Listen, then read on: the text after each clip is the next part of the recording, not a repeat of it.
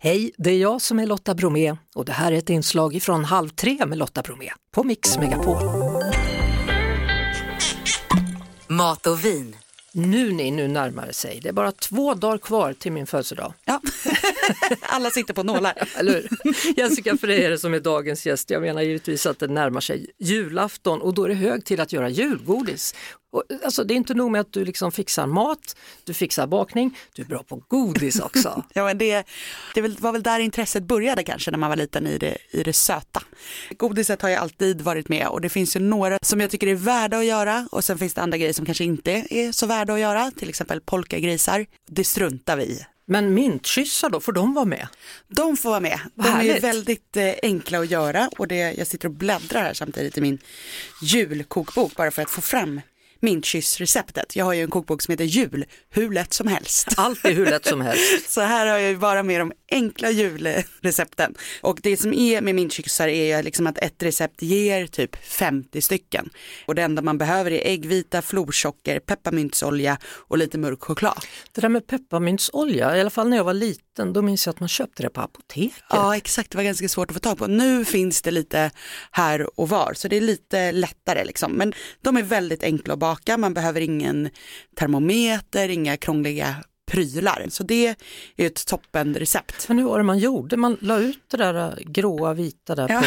Och sen... man, man vispar först äggvitan, vit ja. och luftig liksom. Ja. Och sen har man i florsockret och pepparmyntsoljan, ja. rör ihop så att det blir som en deg liksom. Och så klickar man ut det på en bakplåtspapper eller så, låter det torka över natten sen på med choklad på varje liten så inte så svårt. Det är ett väldigt bra recept. Sen så tycker jag att eh, ischoklad är väldigt gott och också väldigt lätt att göra. Och vet du vad det är mer? Det är färgglatt och snyggt för om man ja. köper sådana här små formar som är mm, liksom ja, skinande röda, gröna, gula, blå. Liksom... Ja, men man blir glad ja. direkt och det är också inga krångliga moment. Nej. Eh, alltså jag tycker i alla fall att det är väldigt smarrigt och den man köper färdig smakar inte på samma sätt överhuvudtaget. Så det här måste man liksom göra själv om man vill få den där riktiga smaken. Och då vill jag säga en sak till det där är väl en alldeles utmärkt gå bort-present i jultider. Alltså det är vad vackert. Ja. Och just det där är väldigt kul om man är många som firar jul ihop. Alla gör ett julgodis så får man ju ett jättebord. Mm. För det blir ju ofta ganska mycket.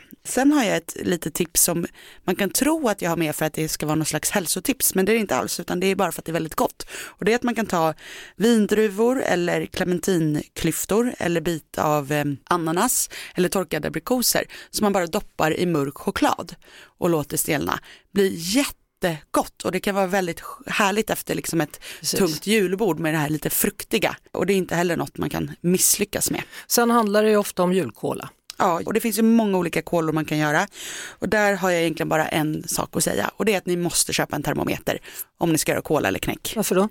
För det är de här gamla kulproven som man kan göra. Antingen blir det jättehårt, oftast det folk gör fel det är att den inte alls blir tillräckligt varm, att man förstår inte hur länge det ska koka, för det ska ju upp liksom över 120 grader.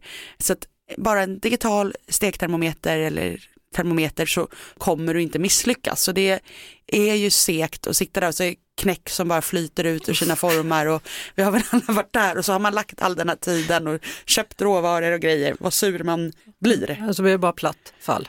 Platt fall och sen tryfflar är ju väldigt enkelt att göra. Aha.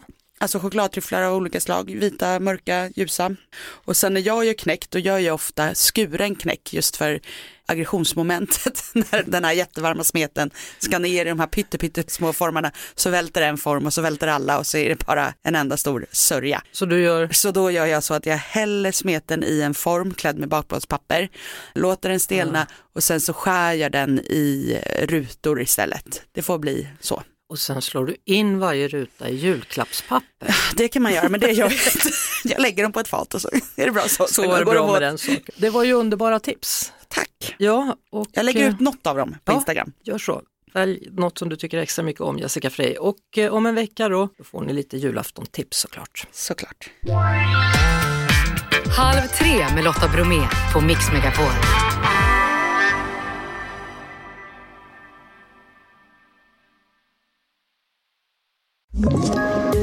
Poddtips från Podplay. I podden Något Kaiko garanterar östgötarna Brutti och jag, Davva, dig en stor dos skratt. Där följer jag pladask för köttätandet igen. Man är lite som en jävla vampyr. Man har fått lite blodsmak och då måste man ha mer. Udda spaningar, fängslande anekdoter och en och annan arg rant. Jag måste ha mitt kaffe på morgonen för annars är jag ingen trevlig människa. Då är du ingen trevlig människa, punkt. Något Kaiko, hör du på Podplay. Därför arkadeinerna.